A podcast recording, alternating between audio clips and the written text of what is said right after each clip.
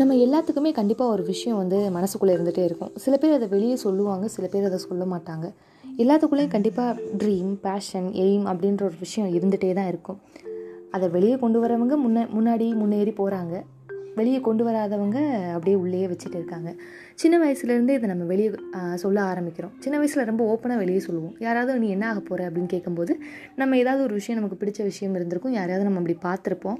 பார்த்த உடனே அதில் இன்ஸ்பயர் ஆகிட்டு எனக்கு டீச்சர் ஆகணும் எனக்கு போலீஸ் ஆகணும் எனக்கு டாக்டர் ஆகணும் எனக்கு இன்ஜினியர் ஆகணும்னு சொல்கிறோம் அப்புறம் கொஞ்சம் வளர்ந்து வந்தோடனே நம்மளோட தகுதிக்கு ஏற்ற மாதிரி நம்மக்கிட்ட இருக்க திறமைக்கு ஏற்ற மாதிரி ஒரு துறையை நம்ம சொல்கிறோம் இதுதான் நான் ஆகணும் இந்த துறைக்குள்ளே தான் நான் போகணும் அப்படின்னு சொல்லிட்டு நம்மளோட எய்மை நம்ம ஃபிக்ஸ் பண்ணுறோம் ஸோ இப்படி நம்ம ஃபிக்ஸ் பண்ண உடனே நமக்கு வெற்றி கிடைக்கிறது அப்படின்றது வந்து சாத்தியம் இல்லாத ஒரு விஷயம். சில பேருக்கு அது கிடைக்கும் சில பேருக்கு அது கிடைக்காது.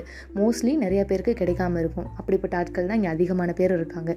ஸோ நம்ம கூடயே இருந்திருப்பாங்க நம்ம கூட தான் இன்னொருத்தவங்க முயற்சி செஞ்சுருப்பாங்க. அவங்க ஈஸியாக உள்ளே போயிடுவாங்க சரி நம்ம கூடயே இருந்தால் அவன் உள்ளே போயிட்டால் நம்மளால் போக முடியலையே அப்படின்னு ஒரு ஏக்கம் வரும்.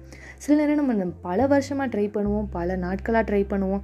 ட்ரை பண்ணியும் நமக்கு கிடைக்காது அப்படின்னும் போது நம்ம பின்வாங்க ஆரம்பிச்சிடும் சரி இது நமக்கு ஒர்க் அவுட் ஆகாது போல் அப்படின்னு சொல்லிட்டு நம்ம நம்மளே ஒரு டவுட் பண்ணிவிட்டு பின்வாங்க ஆரம்பிச்சிடும் சில நேரங்கள் என்ன ஆகுது அப்படின்னா நான் பல வருஷமாக முயற்சி பண்ணிட்டேன். எல்லா இடத்துலையும் என்னை அசிங்கப்படுத்திட்டாங்க. ரிஜெக்ஷன் அப்படின்ற ஒரு விஷயத்த என்னால் இதுக்கு மேலே மனசில் ஏற்றுக்க முடியாது அப்படின்னு ஒரு சுச்சுவேஷன் வரும்போது மொத்தமாக குவிட் பண்ணிவிட்டு அப்படியே பின்னாடி வந்துடும் அதாவது ஒரு கூட்டத்தில் இருந்து நம்ம தனியாக தெரியணும் அப்படின்னு ஒரு முயற்சி செஞ்சு ஒரு படி முன்னாடி எடுத்து வச்சு நம்ம போகிறோம் திரும்பவும் எனக்கு இந்த தாங்கிறதுக்குரிய மனச மன சக்தி இல்லை அப்படின்னு சொல்லிட்டு திரும்பவும் அந்த கூட்டத்துக்குள்ளேயே வந்து நின்றுடுறோம் ஸோ இந்த மாதிரி விஷயங்கள் தான் நம்மளை பொறுத்த வரைக்கும் நம்ம சுற்றியும் நடந்துகிட்ருக்குது நம்மளும் பார்த்துட்ருக்கோம் நம்மளும் அனுபவிச்சிருக்கோம் நம்மளை சுற்றியும் நடந்துகிட்ருக்கு ஸோ இது எல்லாத்துக்கும் ஒரு சின்ன எக்ஸாம்பிள் சொல்லணும் அப்படின்னு நான் நினைக்கிறேன்.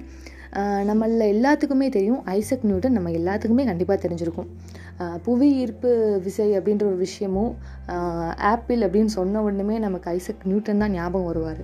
ஸோ ஐசக் நியூட்டன் வந்துட்டு இருபது வருஷமாக கஷ்டப்பட்டு ஒரு ஆராய்ச்சிக்காக ஒரு விஷயத்தை கண்டுபிடிக்கணும்னு சொல்லி இருபது வருஷமாக தொடர்ந்து ஆராய்ச்சி பண்ணுறாரு அதுக்குரிய தகவல்கள் எல்லாம் சேர்த்து வச்சுட்டே இருந்திருக்காரு பேப்பரில் அவரோட ரூம் ஃபுல்லாக பேப்பர் தான் இருக்கும். இருபது வருஷமாக கஷ்ட கஷ்டப்பட்டு அவர் உழைச்சிட்டே இருந்திருக்காரு. ஒரு விஷயத்தை கண்டுபிடிக்கணுன்றதுக்காக தொடர்ந்து ஆராய்ச்சி செஞ்சுட்டே இருந்திருக்காரு.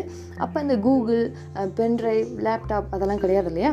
ஸோ அவர் என்ன பண்ணுறாரு அப்படின்னா அவர் ஃபுல் அண்ட் ஃபுல் வந்துட்டு எழுதுகிற எழுதி சேமிக்க தான் முடியும் அவரால். ஸோ ஃபுல் அண்ட் ஃபுல் வந்து அவரோட டேபிள் ஃபுல்லாக பேப்பராக இருக்குது ஃபுல்லாக அவரோட டேட்டா கலெக்ஷன்ஸ் தான் இருக்குது அவர் செல்லமாக ஒரு பூனைக்குட்டி வளர்த்துட்டு இருந்திருக்காரு. இவருக்கு என்ன பழக்கம் அப்படின்னா ஈவினிங் ஆனால் வாக்கிங் போவார்.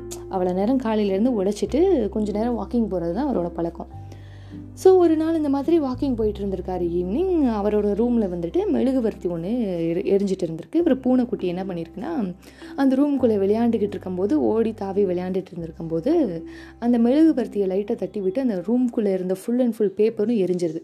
அதாவது அது நமக்கு பேப்பர் அவரை பொறுத்தவரையும் அவரோட இருபது வருஷ உழைப்பு. ஃபுல் அண்ட் ஃபுல் எரிஞ்சு போகுது. அவர் திரும்ப வந்து பார்க்குறாரு அவர் திரும்ப வந்து பார்க்கும்போது உள்ளே ஃபுல்லாக பேப்பர் எரிஞ்சு கிடக்கு. சாம்பல் மட்டும்தான் இருக்குது இருபது வருஷமாக கஷ்டப்பட்டு சேர்த்த எல்லா கலெக்ஷனும் எரிஞ்சு போய் சாம்பல் மட்டும்தான் இருக்குது ஆனால் அவர் கோவப்படல ஒரு பதட்டப்படல. ஒரு குழப்பம் மட்டும்தான் அவருக்கு இருந்திருக்கு. என்ன பண்ணுறது அப்படின்ற ஒரு சின்ன குழப்பம். அது சின்ன குழப்பம்.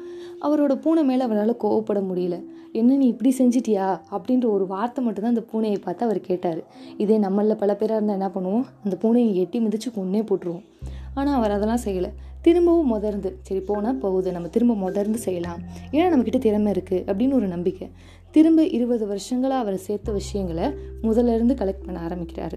ஸோ நம்மளில் பல பேர்த்துக்கு தேவைப்படுற ஒரு விஷயம் பொறுமை.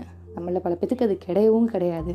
ஸோ நம்ம வெற்றி வேணும்னு ஒன்று ஃபிக்ஸ் பண்ணும்போது நான் இதை அடைஞ்சே ஆகணும்னு ஃபிக்ஸ் பண்ணும்போது பொறுமையும் சேர்த்து ஃபிக்ஸ் பண்ணிக்கணும் அப்படின்னு சொல்லிட்டு முடிச்சுக்கிறேன். நன்றி வணக்கம்.